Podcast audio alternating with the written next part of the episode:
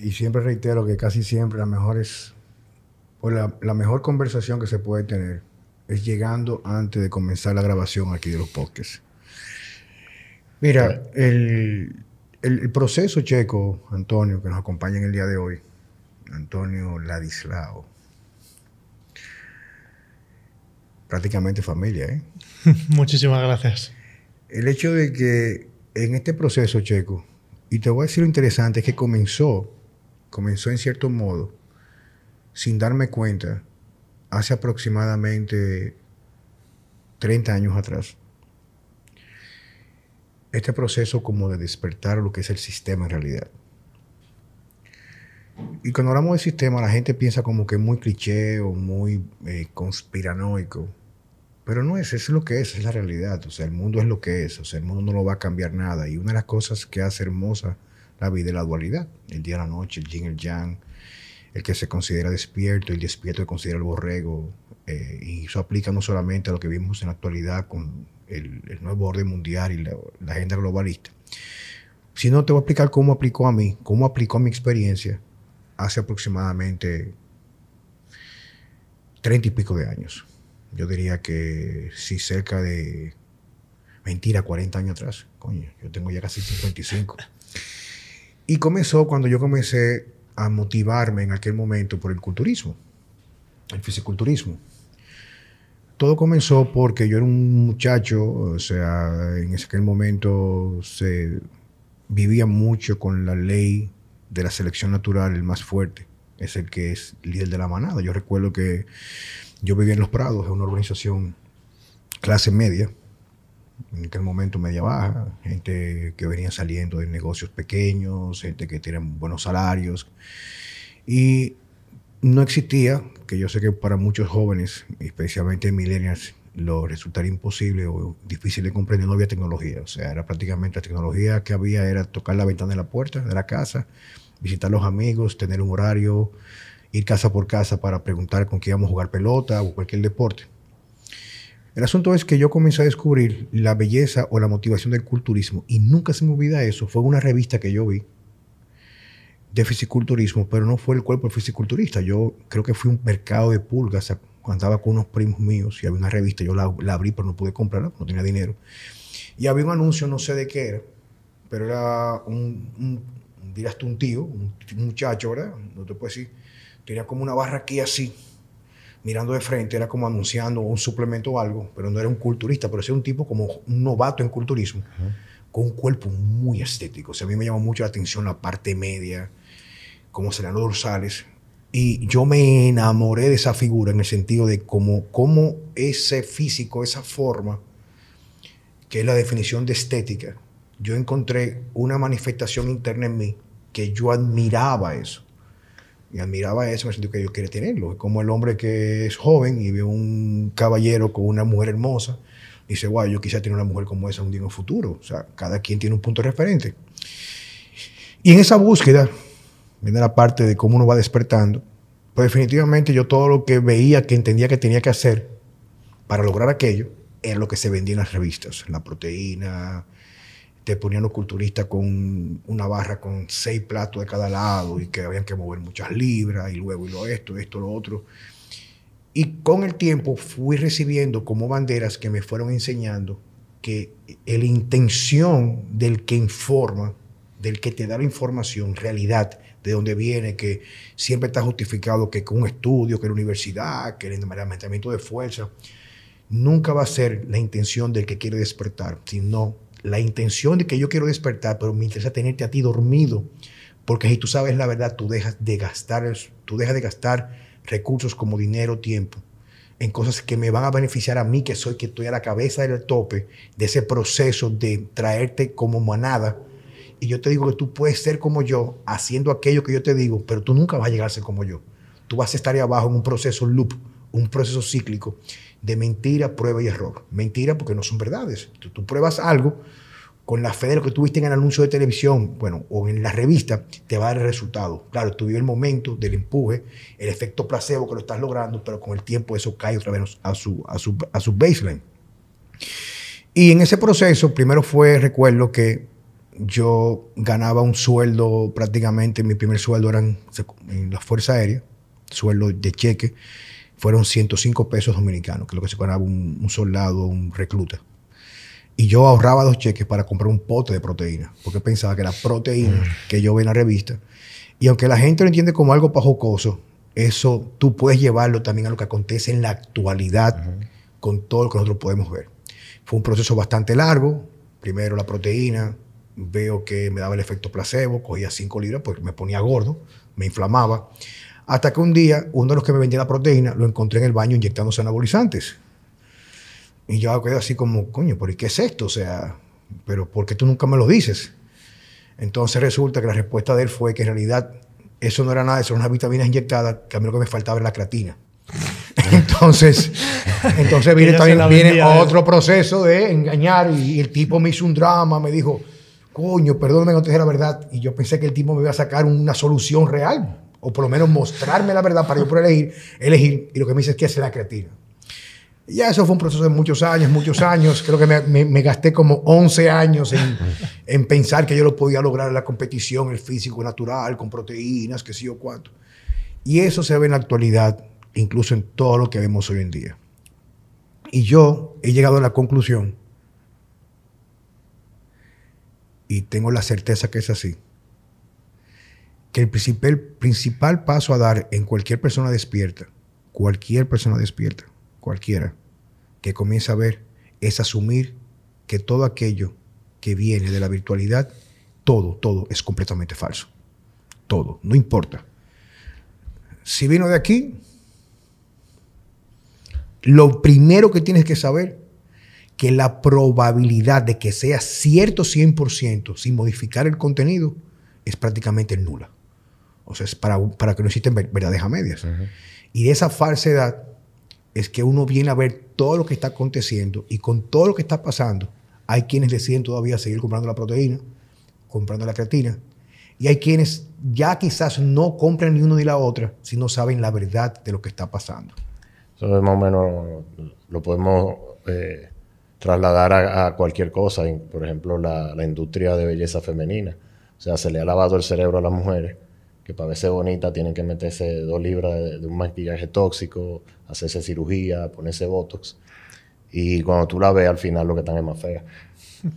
Sí, pero fíjate que y, y esa, ese punto, de ese, ese tema, Antonio y Checo, tú lo dices y, y mucha gente lo va a criticar.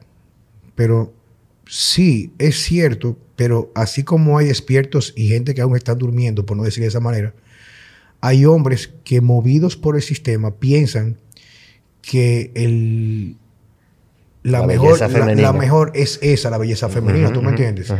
Y yo muchas veces, por ejemplo, yo sigo muchas mujeres, yo sigo muchas mujeres en redes sociales que admiro su trabajo, quizás de, por su posición intelectual o lo que, cualquier cosa que hagan. Y tú la ves cuando se ponen un traje de baño, que definitivamente para cualquier persona que no entiende el trasfondo puede ser atractivo. Pero yo te puedo decir muchas veces que cuando tú vas despertando o vas caminando en esa dirección, los, las, los parámetros que tú vas adquiriendo para valorar al ser humano, la belleza en una mujer, a quien tú admiras, a quien no, a quien tú respetas, a quien tú le das cabida a tu universo, a tu espacio de personas cercanas, va, va, se va modificando radicalmente. Porque yo siempre, y tengo que hablar de mi experiencia, porque esto no es ciencia, aquí estamos conversando como entre amigos, es que yo siempre he tratado de valorar al otro por lo que se me manifiesta cuando comparto con esa persona. Y me he dado cuenta que a veces las personas que tienden a ostentar menos, que no se visten de soberbia, tienden a ser las personas más auténticas. Uh-huh. Entonces, en ese sentido digo que me gustan las personas orgánicas. Y no juzgo a nadie, ¿eh? O sea, yo no juzgo a nadie. O sea, yo creo que el hecho de tú decir, estuvo bien o estuvo mal, habría que preguntarle, pero estuvo bien o estuvo mal, ¿para quién? En estos días incluso me, me hablaba con un amigo, que me topé en la calle con él, y le digo, hey, ¿cómo estás? Cuéntame, ¿cómo está tu, tu mujer? El tipo se fue en una, o sea, diciéndome, esa tipa me engañó, se fue con otro hombre, eh... es una... comenzó a, a, a tirar palabras, o sea, ofensivas. digo, bueno, y me dice, ella es mala. Y yo, que tengo confianza con él, claro, no, una persona que tengo confianza, digo, está bien, viejo, pero perdona que te lo diga, y no estoy defendiendo a nadie. Para mí tú eres mi amigo, yo no la conozco a ella, pero a lo mejor lo que está mal para ti estuvo bien para ella. Quizás no era la persona que te convenía, quizás lo importante es ver que es una oportunidad para tú entender que no es lo que te convenía y que ella te hizo un favor a ti y un favor a ella. No estoy defendiendo a nadie, pero que cuando comenzamos a ver las cosas de una forma distinta, dejamos de juzgar. Y es como una, una, algo que yo vi en estos días, bueno, vi hace mucho y me impactó muchísimo, que era como estos cuadritos que ponen en redes sociales, que tienen una figura y tiene abajo una frase. Se veía, fueron tres, dos, dos, dos que me gustaron y son más o menos vinculados al budismo. Es que salía eh, una foto de dos niños que se ven de la misma edad, dos niños, y ponte doce, trece años, en esos países muy pobres como en el nuestro, siempre va de los extremos los niños. Sale un niño ya, es el mismo amiguito, agarrado de la mano con el otro, o sea, con su ropa de que estaba in, in, vinculado en algún tipo de templo budista, no sé, o sea, que era un, mon, un monje, por ponerle algo, y al lado iba su amiguito con el cabello largo, se veía como con una pequeña ropa de pandillero y, y con un cigarrillo en la mano. Entonces decía, esa es la dualidad de la vida, la belleza, lo que lo hace interesante. Uno es necesario para el otro. Y la otra que me impactó mucho era, también dentro del, dentro del contexto del budismo, era que le pregunté, veía una figura de un maestro, un señor de edad medio sin cabello, y un, un estudiante, y le decía, maestro, ¿qué espera de la vida? Y él respondía, lo que llegue. Fíjate cuánta sabiduría hay en eso, ¿me entiendes? Y yo hablaba con Antonio eso mismo en estos días, de lo que está pasando en el mundo, en la actualidad, por ejemplo. Y él me dijo algo que a mí me impactó mucho. Y que por su tipo de trabajo, que él, él, es, él pertenece a, en España al, al Ejército de Tierras, me comentaba y me decía, es que ya me he dado cuenta que lo que vamos a vivir es parte de un proceso inevitable y hay que dejar que acontezca. Sí, ¿no? Al final, si, si hay algo que, que, bueno, ¿no? De este proceso que hablaba usted un poco de, de despertar, eh, creo que la primera etapa, ¿no? Cuando uno se empieza a dar cuenta es querer compartirlo y decir, oye, ¿no ves que esto no cuadra? O esto no, no parece ser verdad, ¿no? No, no, lo que nos dicen no, no encaja con la realidad. Y, y parte de, de esa frustración que genera, que genera todo ese proceso de ver sobre todo que, que nuestros seres queridos no, pues no llegan a verlo o, o no lo quieren ver y al final eh, se, yo llego a la conclusión de que, de que dentro de, de esa dualidad vivimos por ciclos y que bueno, pues ahora nos toca un... Bueno, y esto también está muy definido, ¿no? Ya se ha hablado muchas veces de que los hombres fuertes crean buenos tiempos, los buenos tiempos crean hombres débiles, los hombres débiles crean malos tiempos. Pues bueno, parece, parece un poco evidente que, que nos ha, hemos vivido unos buenos tiempos que han creado, que están creando pues una, unos hombres débiles que pues van a, van a llevar a, a malos tiempos. Eso, eso parece que no, no vamos a poder escapar de ahí, ¿no? Que solo, solo nos va a generar frustración el intentar, intentar despertar, ¿no? O, nah. Sí, sí, porque y, y, y yo hablaba eso con, con Checo en estos días, decía yo, si después de todo lo que ha pasado en realidad, siendo todo tan evidente, aún hay personas que se resisten, no digamos que a tomar una posición, uh-huh, pero a definir que en realidad lo que aconteció, lo que aconteció es lo que es. O sea, no lo engaño. Que pasa que uno puede decir mucho aquí porque no te, tumban, te tumban el... el, el no el, hemos dicho, no lo he dicho muchas veces. Nada. Simplemente o sea, lo que aconteció fue un engaño. Sí, pero que... Oye, ¿dónde viene esto? Que algo no cuadra. Sí, no, pero, que algo pero, no cuadra. Pero oye, ¿cuál es el mensaje? Para no caer en la misma retórica, el mismo discurso. Es lo que yo siempre he dicho lo siguiente. O sea, o sea, si tú me engañas la primera vez, es culpa tuya. Si tú me engañas la segunda vez, entonces es culpa mía ya. ¿Tú me entiendes?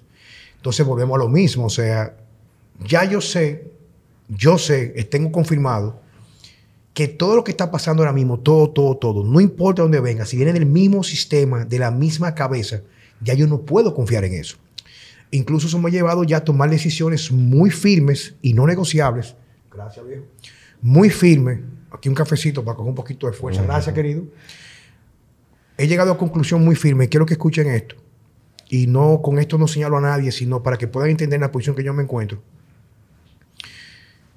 Y esto se lo digo a los despiertos y a los que quieran darse la oportunidad de escucharme. Es sencillo. Mira, que, mira cómo lo veo yo. Escucha esto. Ya hay quien quiere buscar, puede encontrar. Ya vemos cómo de aquella cosa que la mayoría se puso en su cuerpo, la vaca de una, como dicen, estaba lista antes de que se declarara la pandemia. Estaba ahí. ¿No me crees? Ok, vamos a asumir que le hicieron en dos meses. Capacidad y cantidad para ir a todo el mundo. Pero yo sé, cuando investigo un poquito, que las mismas personas, las mismas personas que han, han dicho, de forma directa, o sea, lo pueden buscar, no, yo me lo estoy inventando, o sea, el, el Bill Puerta este, Bill, Bill Fulano Gates, la misma gente, han exteriorizado la importancia, y eso justifica la medida del calentamiento global, o el fenómeno climático, la necesidad de nosotros, como ellos entienden que somos una plaga para el planeta, de reducirlo. O sea, ellos lo dicen que hay que reducir la, la población de una forma u otra, ¿verdad que sí? Pero fíjate, ni siquiera te dicen, vamos a hacer un plan de planificación, vamos a hacer un plan de tal cosa, sino simplemente es, vamos a hacerlo, pero no sé cómo lo vamos a hacer.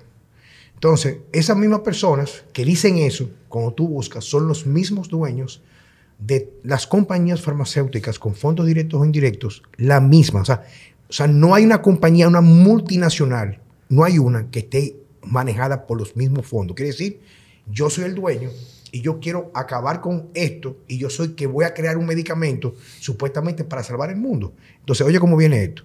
Para no darle mucha vuelta al asunto de la pandemia, sino aterrizar lo que está pasando en la actualidad. Oye cómo lo veo yo. Y sabemos, cuando tú comienzas, sabemos, tú no lo sabes, pero puedes buscarlo, que el señor Bill, Billy, Billy Jean, Bill Reja, ya ha sido demandado.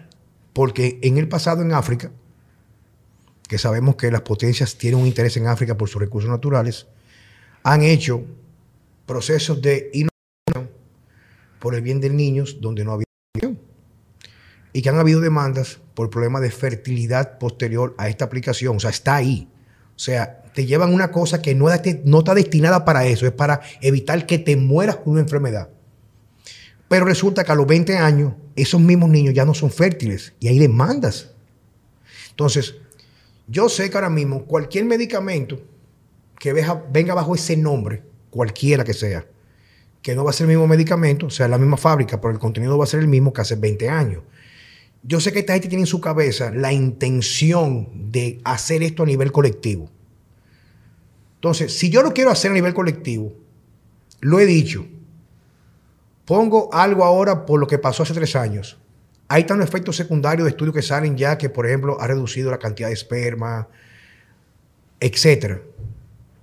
Yo voy a llevar a mi hijo a ponerse una inyección donde el pediatra, donde el pediatra no sabe de eso, de una compañía que produce unos medicamentos o unos fármacos del mismo lugar donde están haciendo los mismos medicamentos que crean los efectos secundarios. Como que hay que ser muy estúpido, loco. Uh-huh. O sea, De entrada, de entrada, de entrada, Juan Carlos Simó, que mis hijos son míos. O sea, no hay forma ya, no hay forma, no importa lo que diga el estudio. Fíjate, comenzamos diciendo que cualquier cosa que yo vea aquí, prácticamente, cualquier estudio, no importa si es Harvard, que médico, no importa, porque si no justifican, no, que los estudios, que los beneficios, ya yo no confío en eso, porque no puedo confiar. ¿Por qué? Porque es una sola oportunidad.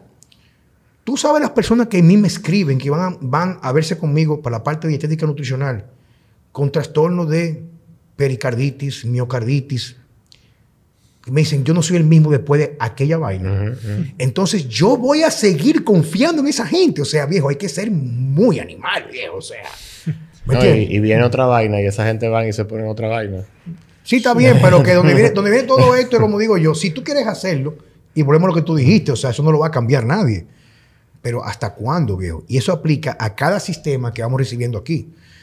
Yo tengo un amigo que yo quiero mucho, que yo amo, un amigo mío, que igual que muchos al principio me decía que yo inventaba mucho. Y además se puso una de aquellas, de aquellas cosas porque ya comenzó a vaina. Pero ahora él me critica a mí cuando yo hablo de el calentamiento global, que dicen que yo no tengo razón, que es cierto que está calentando el globo. Digo, sí, pero no son la vaca, ni son los peores de la vaca, claro, ni somos los seres humanos, eso es algo cíclico. Y él me ataca y me pone así, no estoy de acuerdo contigo. Digo yo que estoy a fulano. Tú no sabes que la misma gente, el mismo grupo, claro, es la misma claro. gente que te vendió primero aquello, para ponerte aquello.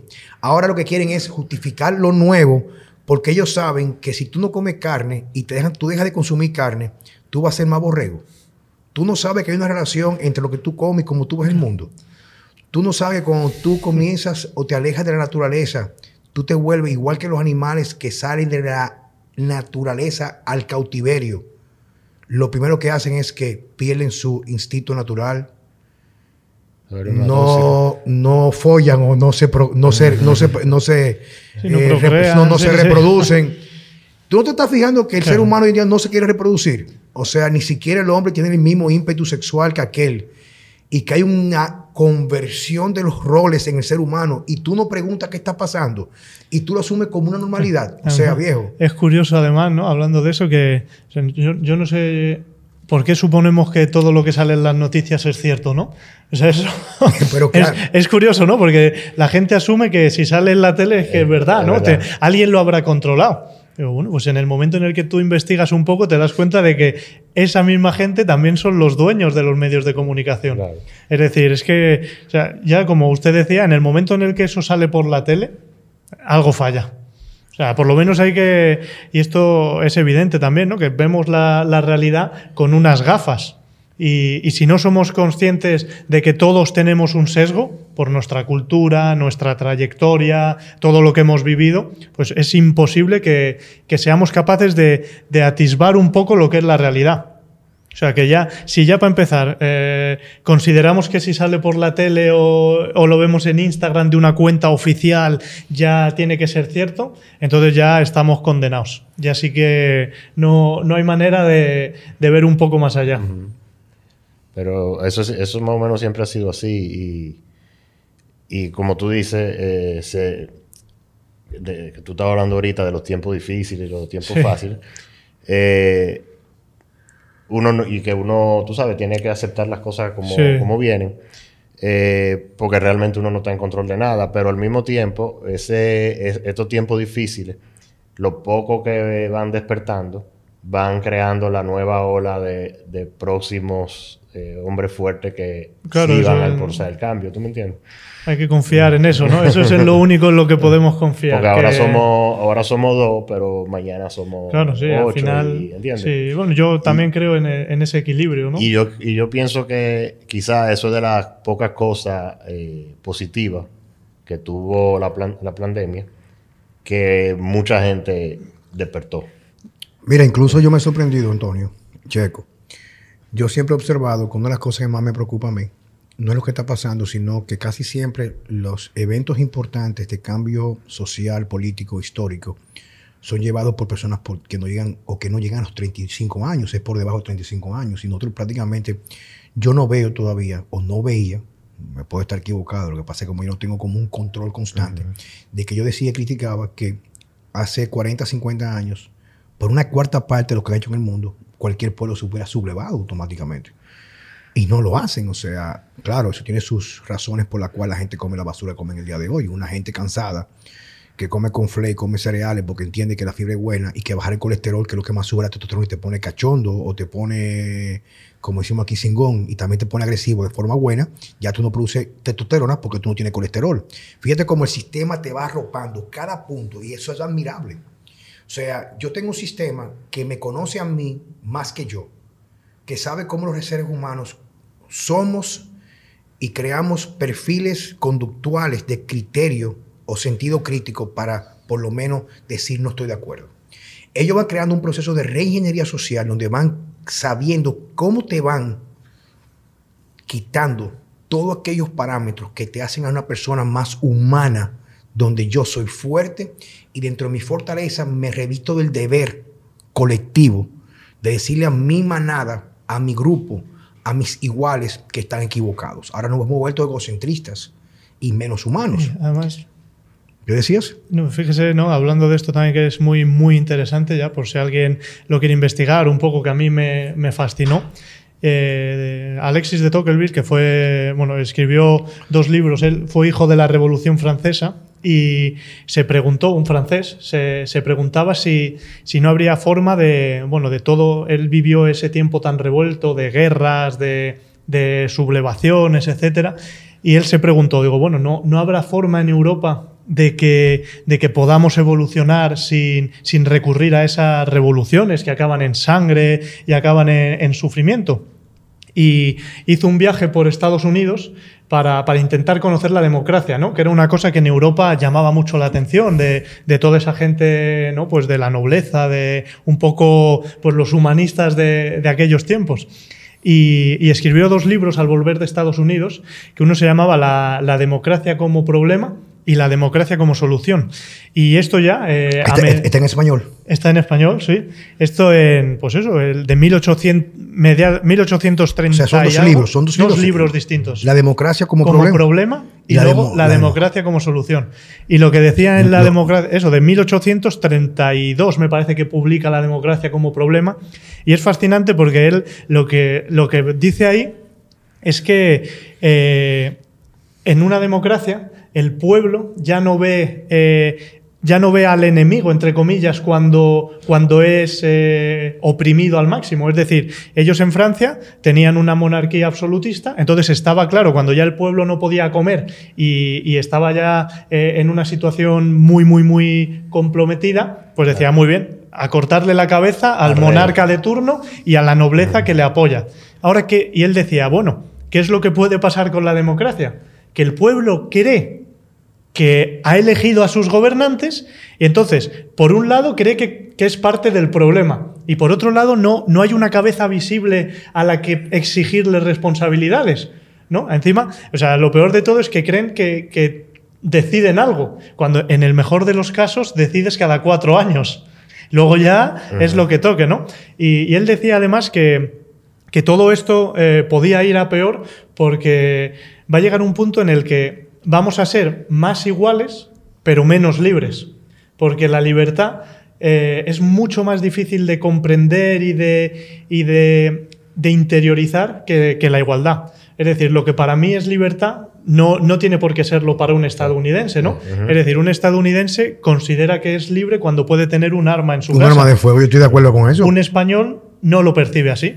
Un español se considera libre, pero él no puede, es muy, muy complicado que tenga un arma de fuego en su casa, ¿no? Y, y al revés, ¿no? Para un español libertad puede ser muy distinto que lo es para un polaco. Ahora, la, la igualdad es muy similar, ¿no?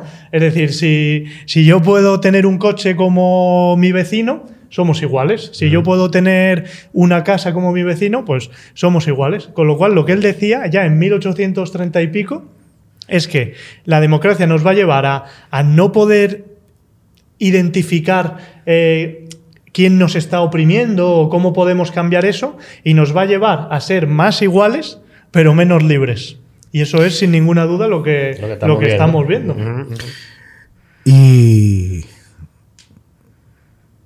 tú sabes que te acabo de decir algo que me dio y me recordó lo siguiente.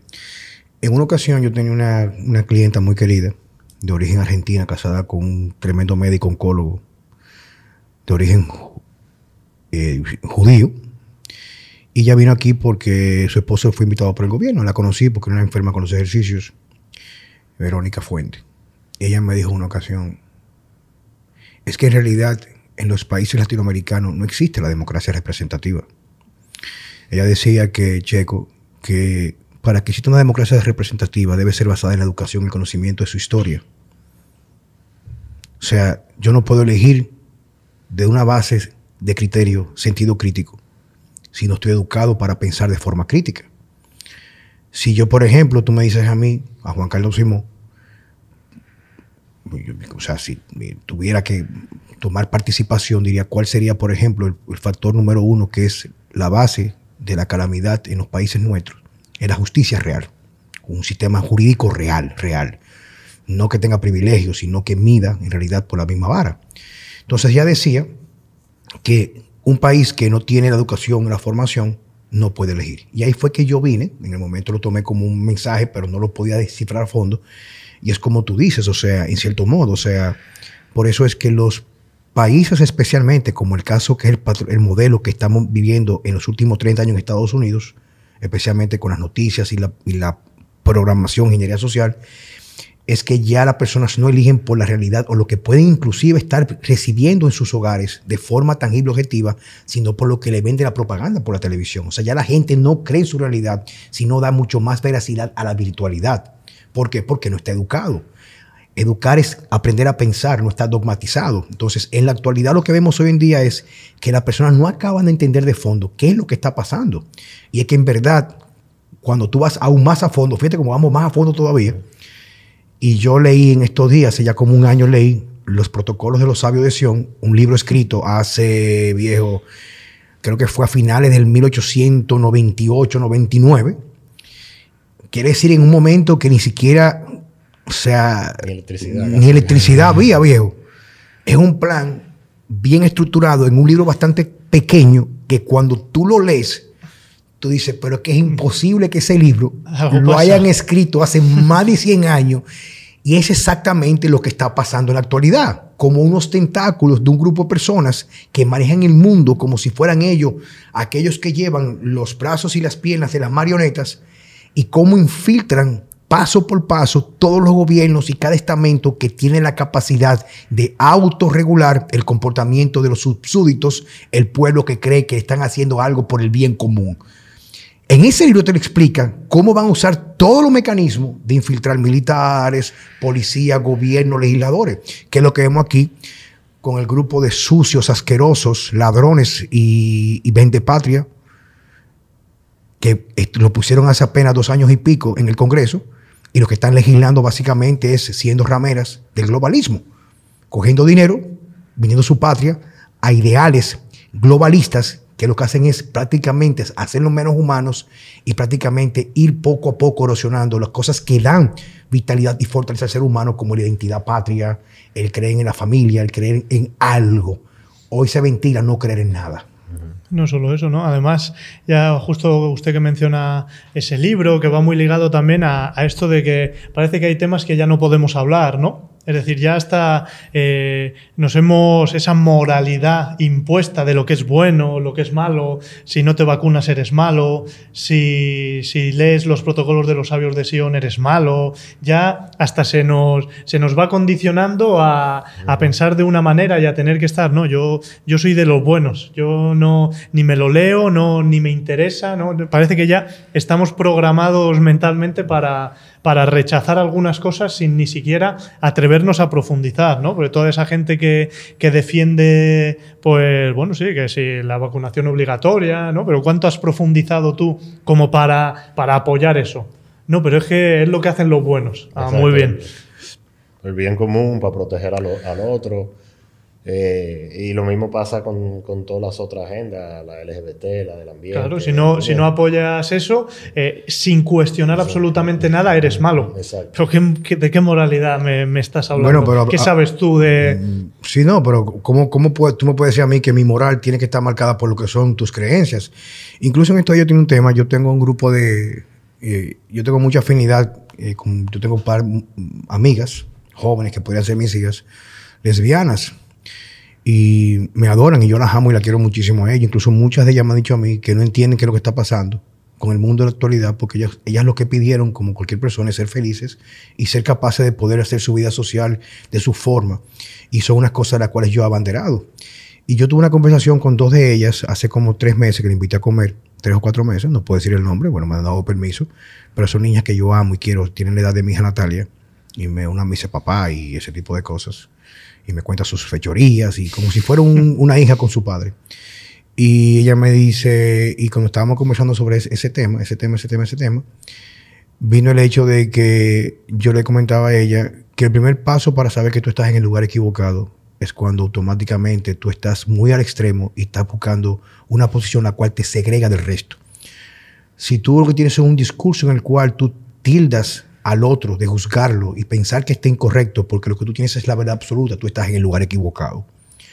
Y una de las personas que yo más admiro en ese sentido con la educación, porque fíjate, hemos hablado de muchas cosas en el día de hoy, para quienes no, no se vayan a perder, la idea es y lo, como siempre todo ha sido muy orgánico, es tratar de, de poder vomitar lo que tenemos adentro para que la gente pueda entender cómo, por ejemplo, Juan Carlos Simó ve el mundo en la actualidad y que he decidido bajarlo un poco porque me estaba consumiendo.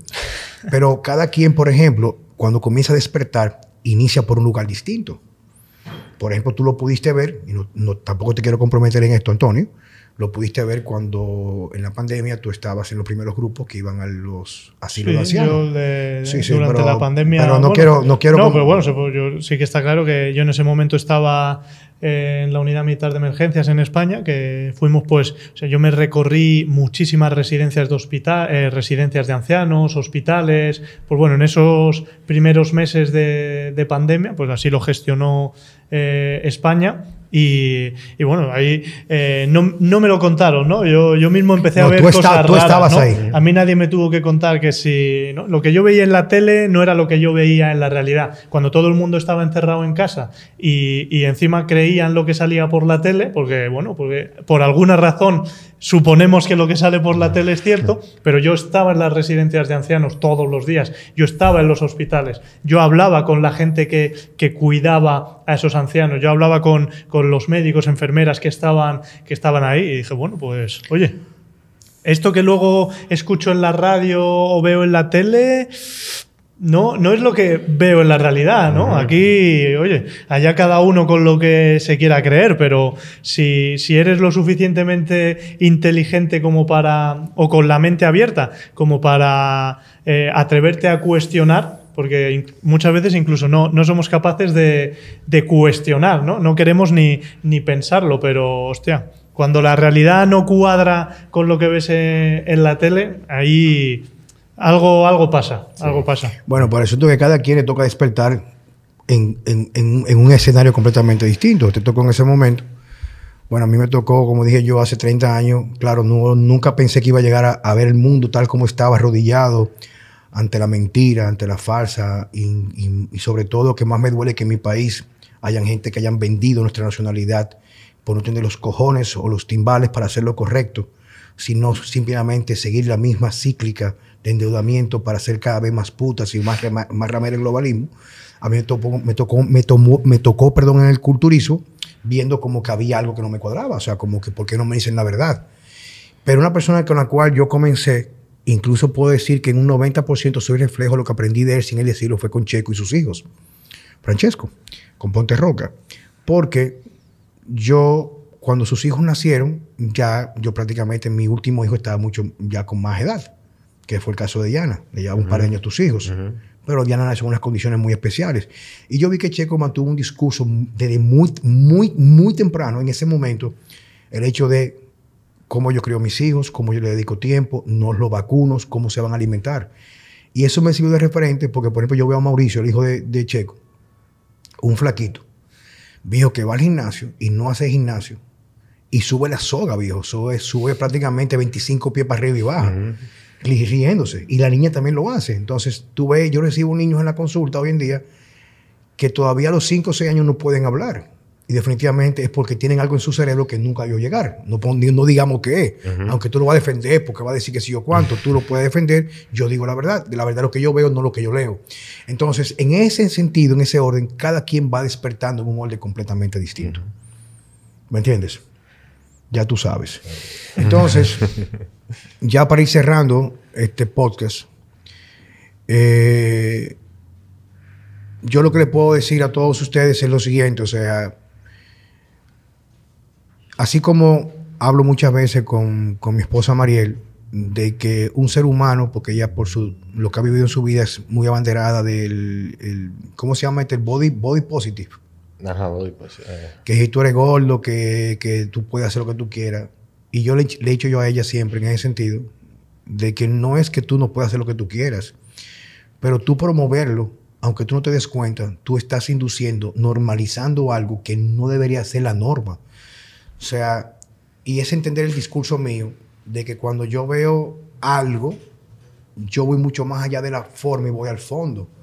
O sea, porque yo me motivo a hacer culturismo. Y aunque yo no haga culturismo competitivo, yo quiero cuidar mi cuerpo, yo quiero sentirme sano, yo quiero sentirme crítico, saber lo que es lo que yo consumo, porque tuve, tuve en un momento muy específico, tuve una imagen que me impactó.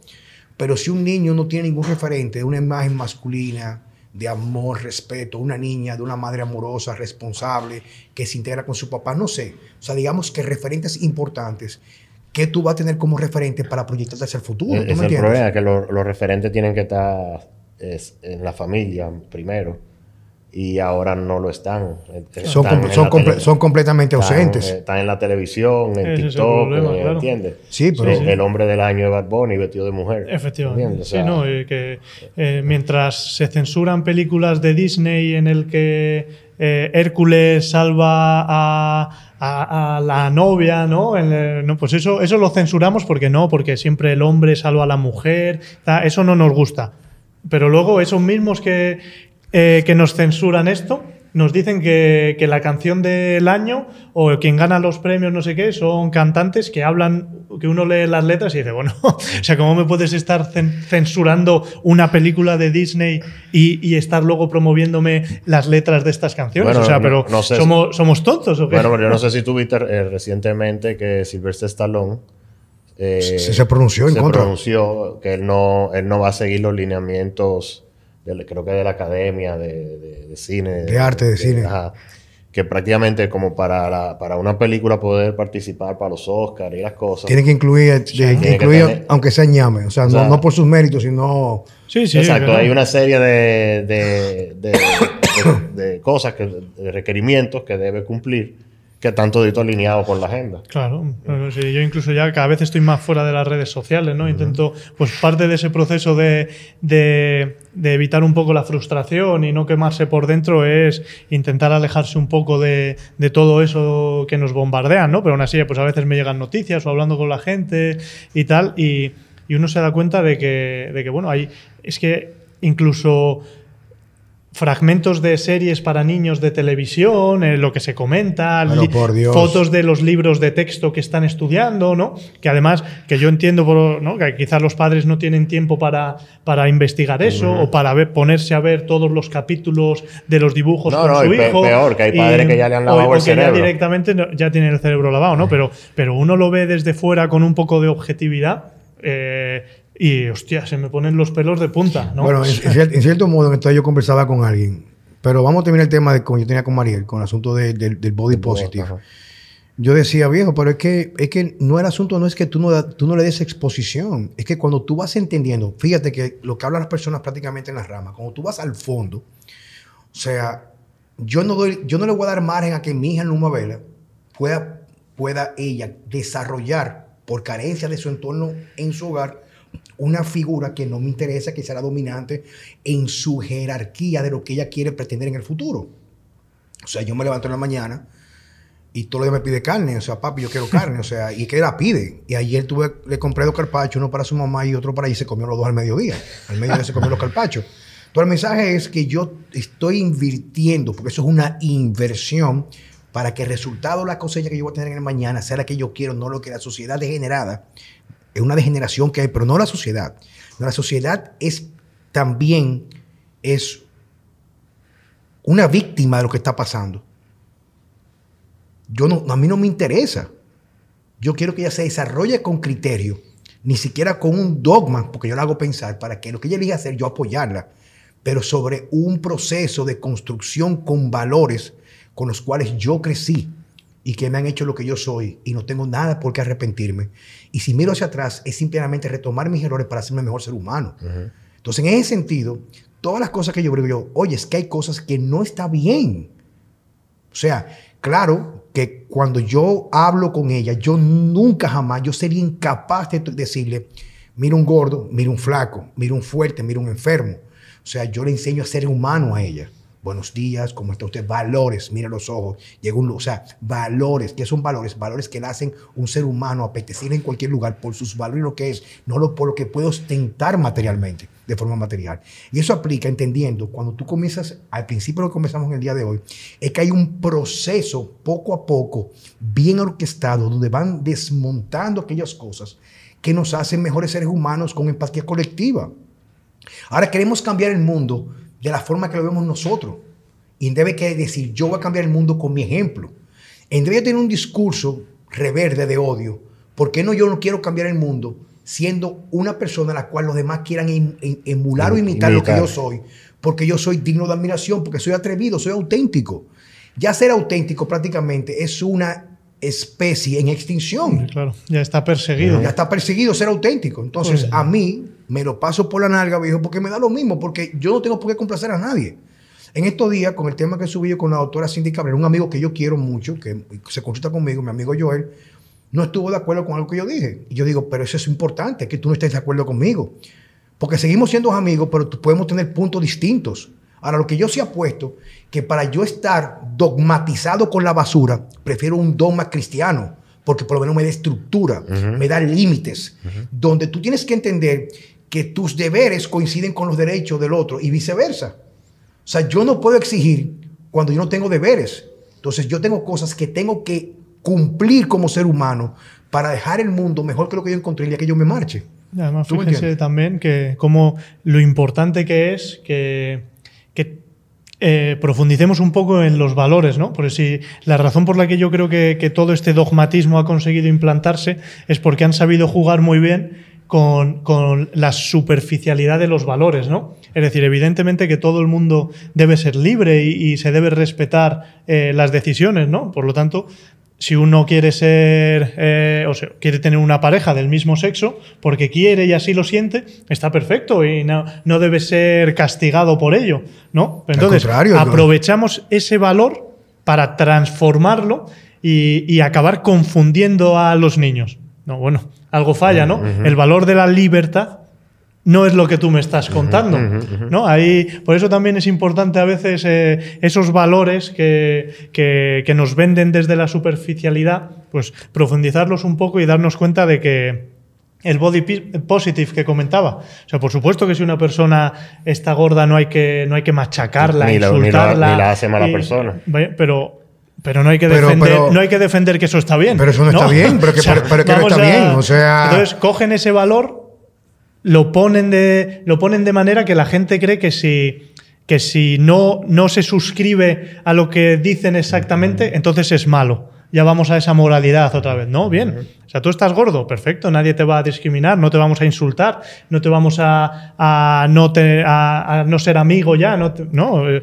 pero Pero Escucha, no, no es bueno. No, exacto. No, no, es, es bueno. no es una situación que deja de tener un riesgo para la salud. Claro. Independientemente de la estética, porque hay gente que le gustan, eh, por ejemplo, en el caso de las mujeres, hay hombres que le gustan las mujeres gorditas. ¿Entiendes? Pero la gordura no se relaciona con buena salud. Claro. Inclusive, por más como, que vuelta como, que le quieran como, dar. Como diría Mariel, sí, pero un flaco puede estar enfermo. Podría estar enfermo, pero tú el gordo te enfermo eh, potencialmente. ¿Tú me entiendes? O sea, la, la, la gordura... en sí es un síntoma, es un síntoma de, de un problema metabólico. Bueno. Claro, ¿no? Queremos respetar el planeta y, y cuidarlo. Bien, perfecto.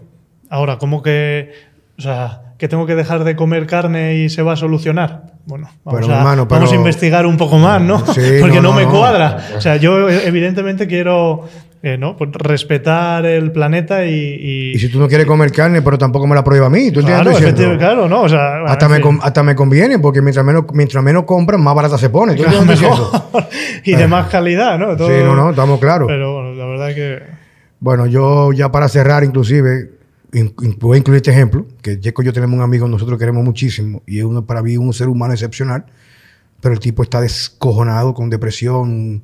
Ya no tiene prácticamente líbido porque fuma marihuana casi todos los días. O sea, incluso él me, en una ocasión dejó de fumar porque estaba depresivo. Yo le dije, ay, se comenzó a sentir mejor. Y yo me junto con él.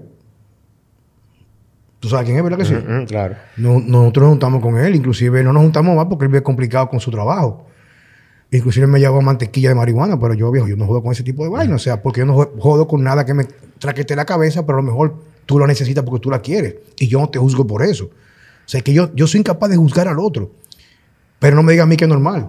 Un día yo fui a un programa de televisión diciendo que en este país toda la marihuana que existe en este país está legalizada porque tú no sabes dónde comprarla. Ah, no, que hay una ley. Sí, pero ¿a quién aplica la ley? ¿A quién quieren joder? No todo el mundo. Uh-huh. Porque todo el mundo compra, todo el mundo en este país cobra peaje, los que están en el medio para gestionar la marihuana y quienes están para proteger, la policía también cobra su peaje. No son temas míos ni me interesa, pero el asunto es que está legalizada es la verdad. O sea, yo digo la verdad. No, bueno, ahora, que tú, tú, tú seas un tipo acomplejado, súper acomplejado, y que por fumarte una marihuana hoy vaya a tener mejor sexo con una tipa porque tú eres un tipo que tiene mucho complejo, también es verdad. Pero su consumo en el tiempo te, te lo tumba. No vas a tener erección, no vas a tener ni siquiera apetencia porque te mata tus hormonas. ¿Tú quieres ser así? No hay problema. ¿Que está legal? No hay problema. Pero di la verdad, viejo, no es sana para ti. Lo mismo pasa con el alcohol, viejo. El alcohol no es sano para nadie. ¿Tú me entiendes? Ahora, ¿qué consecuencia conlleva? No sé. No soy quien estoy para decirte, pero las cosas se dicen por lo que es. Yo tomo vino porque me gusta, no porque es saludable, viejo. Uh-huh. Podría ser saludable, como el que fuma marihuana, porque se desconecta y por lo menos bote el golpe. Pero no es saludable, viejo. Por eso anteriormente en los países como el nuestro, hace treinta años, habían leyes que se aplicaban para evitar el consumo. Era prácticamente una vaina, viejo, aquí. Que en este país anteriormente era mejor tú matar a una gente que te cogieran con un tabaco de marihuana. Uh-huh. No, no, en este país era así, viejo, ¿eh? Sí. Anteriormente. Ahora aquí, esa es la moda. Yo recibo muchachos de edad que quieren dejar la marihuana porque tienen dependencia para dormir. ¿Tú entiendes? Entonces, yo lo que digo es la verdad. Yo no juzgo a nadie. Tú quieres fumar, fuma. Tú quieres tu dinero gátalo, gátalo. Tú quieres correr un maratón de cien kilómetros diarios aunque te desgaste. Yo te apoyo, yo te doy los suplementos, te ayudo, te oriento. O sea, es decir la verdad y ser abanderado con la verdad. La verdad os hará libres. Claro. Si no... Bueno, entonces con todo esto, ya para cerrar, muchachos, lo que quiero dejar dicho a ustedes es que estamos viviendo momentos muy difíciles y yo creo que ya con lo que ha acontecido en los últimos tres o cuatro años, lo que viene pasando, inclusive como comenté yo de mis principios hace treinta, cuarenta años, perdón, es cada quien tiene la oportunidad y le va a tocar vivir un proceso, pero creo que sería un derecho, no es obligatorio, o sería un deber, mejor dicho, tratar poco a poco de despertar de lo que está pasando para, como pasó con Camaño, no nos agarren asando batata. Señores, muchas gracias por estar con nosotros. Nos acompañó mi amigo Antonio, muchas familia gracias. Checo. Muchas gracias. Un, un honor y un placer. Muchas gracias por estar en Vida Sana con Juan Carlos Simó y Francisco Geremías.